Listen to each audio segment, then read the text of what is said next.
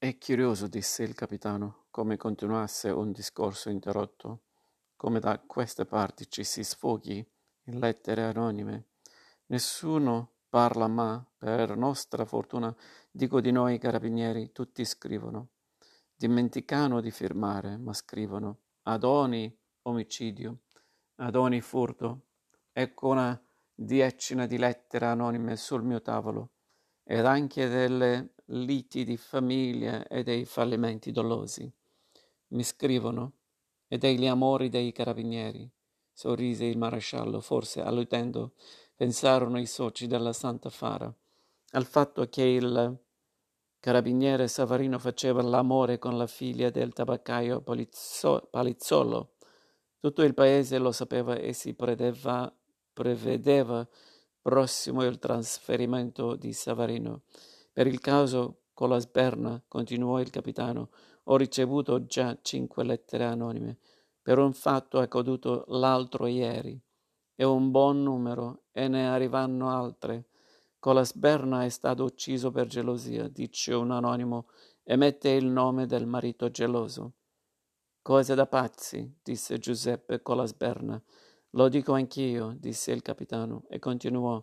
È stato ucciso per errore secondo un altro perché somigliava a un certo pericone, individuo che, a giudizio dell'informatore anonimo, avrà presto il piombo che gli spetta. I soci con una rapida occhiata si consultarono.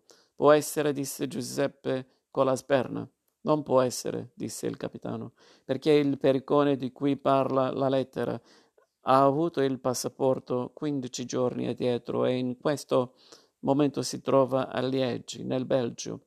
Voi forse non la sapete, e certo non la sapeva l'autore della lettera anonima, ma ad uno che avesse avuto l'intenzione di farlo fuori. Questo fatto non poteva sfuggire. Non vi dico di altre informazioni, ancora più insensate di questa, ma c'è ne una che vi prego di considerare bene, perché a mio parere ci offre la traccia buona. Il vostro lavoro la concorrenza, gli appalti, ecco dove bisogna cercare. Altra rapida occhiata di consultazione. Non può essere, disse Giuseppe con la sperna. Sì che può essere, disse il capitano, e vi dirò perché e come. A parte il vostro caso, ho molte informazioni sicure sulla faccenda degli appalti. Soltanto informazioni, purtroppo, che se avessi delle prove. Ammettiamo che in questa zona, in questa provincia, operino dieci ditte appaltatrici. Ogni ditta ha le sue macchine, i suoi materiali, cose che di notte restano lungo le strade o vicino ai cantieri di costruzione e le macchine sono cose delicate, baste tirar fuori un pezzo, magari una sola vite, e ci vogliono ore o giorni per rimetterle in funzione e i materiali, nafta, catrame, armature. Ci vuole poco a farli sparire o a bu- bruciarli sul posto. Vero è che vicino al materiale e alle macchine spesso che la baracchetta con uno o due operai che vi dormono, ma gli operai per l'appunto dormono e c'è gente invece, voi mi capite, che non dorme mai. Non è naturale rivolgersi a questa gente che non dorme per avere protezione? Tanto più che la protezione vi è stata subito offerta, e se avete commesso l'imprudenza di rifiutarla, qualche fatto è accaduto che vi ha persuaso ad accettarla. Si capisce che ci sono i testardi, quelli che dicono no, che non la vogliono e nemmeno con il coltello alla gola si rassenebbero ad accettarla. Voi, a quanto pare, siete dei testardi, o soltanto Salvatore lo era. Di queste cose non sappiamo niente, disse Giuseppe con la sperna. Gli altri, con facce stralunate, annuirono. Può darsi, disse il capitano, può darsi, ma non ha ancora finito. Ci sono dunque dieci ditte nove accettano o chiedono protezione, ma sarebbe un'associazione ben misera. Voi capite di quale associazione parlo? Se doveste limitarsi solo al compito e al guadagno di quella che voi chiamate guardinia. guardiania. La protezione che l'associazione offre è molto più vasta. Ottiene per voi, per le ditte che accettano protezione e regolamentazione, gli appalti a licitazione private. Vi dà informazioni preziose per concorrere a quelli con asta pubblica. Vi aiuta al momento del collaudo. Vi tiene buoni gli operai si capisce che se nove ditte hanno accettato protezione, formando una specie di consorzio, la decima che rifiuta è una pecora nera. Non riesce a dare molto fastidio, è vero, ma il fatto stesso che esista già una sfida è un cattivo esempio. E allora bisogna, con le buone o con le brusche, costringerla ad entrare nel gioco o ad uscirne per sempre annientandola. Giuseppe con la sberna disse non le ho mai sentite queste cose e il fratello e i soci fecero mimica di approvazione.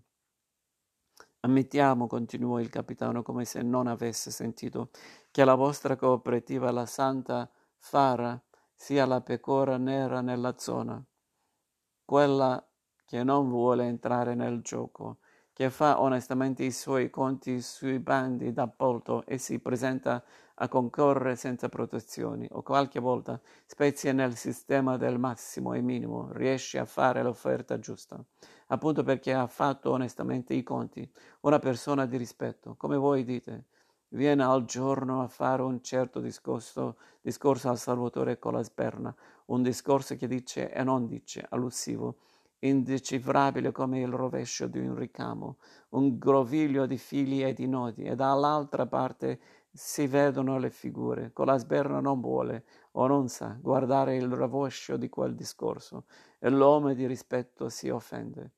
L'associazione passa all'azione, un primo avvertimento, un piccolo deposito che va a fuoco o qualcosa di simile, un secondo avvertimento, una palottola che vi sfiora, di sera sul tardi, verso le undici, mentre state per rincassare. I soci della Santa Fara eludevano lo sguardo del capitano, si guardavano le mani e poi alzavano gli occhi e il ritratto delle domande del comandante dell'arma a quello del Presidente della Repubblica, al crocifisso. Dopo una lunga pausa il capitano colpì il centro della loro apprensione. Mi pare che qualcosa di simile sia accaduto a vostro fratello. Disse sei mesi addietro, mentre rincansava verve le undici. Non è vero. Non ho mai saputo, farfugliò Giuseppe. Non voglio parlare, intervenne il maresciallo, anche se li levano di mezzo uno dopo l'altro, non parlano, si contentano farsi ammazzare. Il capitano lo interruppe con un gesto. Senti, disse, c'è di là una donna che aspetta. Vado subito disse il maresciallo, un po' mortificato. Non ho altro di, da dirvi, disse il capitano. Io vi ho già detto molto e voi non avete niente da dirmi.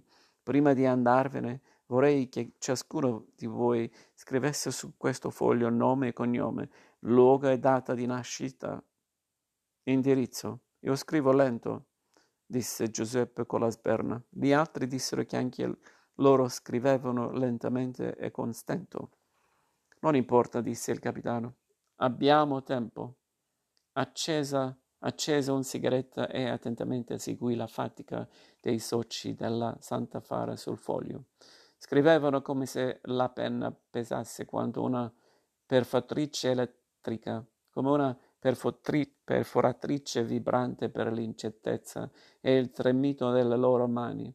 Quando finirono suonò per il piantone il piantone entrò insieme al maresciallo. Accompagni i signori, ordinò il capitano.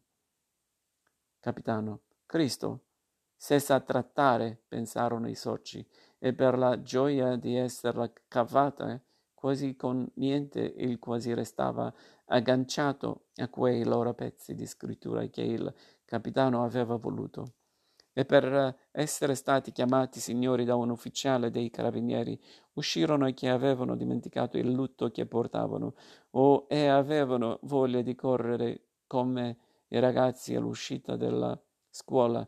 Il capitano intanto andava confrontando la loro scrittura a quella della lettera anonima. Era convinto che uno di loro aveva scritto la lettera e nonostante la innaturale inclinazione e deformità, non c'era bisogno di un perito per constatare, nel confronto con la generalità che aveva scritto sul foglio, che era stato Giuseppe Colasperna, l'indicazione che la lettera anonima forniva era dunque attendibile, sicura.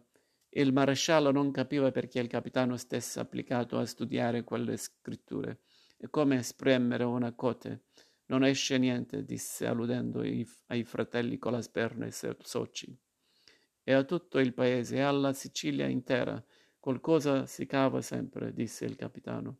Contento tu, contenti tutti, pensò il maresciallo, che nei suoi pensieri si prevendeva sfic- lo sfizio di dare del tu anche il generale Lombardi. Quella donna domandò il capitano, avviandosi per ripartire. Il marito, disse il maresciallo, se n'è andato l'altro ieri in campagna, a potare, e ancora non è tornato. Sarà rimasto a far tavolata in una masseria, un agnello grasso e vino. E si sarà gettato a dormire in una paliera, ubriaco fradicio. fradicio. Stasera torna, ci metto la testa per scommessa. L'altro ieri, se fossi in te, mi metterei a cercarlo, disse il capitano. Signor sì, disse il maresciallo. Non mi piace, disse l'uomo vestito di nero. Aveva la faccia di uno che ha i denti allagati per aver mangiato prugne acerbe, cotta dal sole ed espressiva di una misteriosa intelligenza, e sempre con quella smorfia di disgusto. Non mi piace davvero.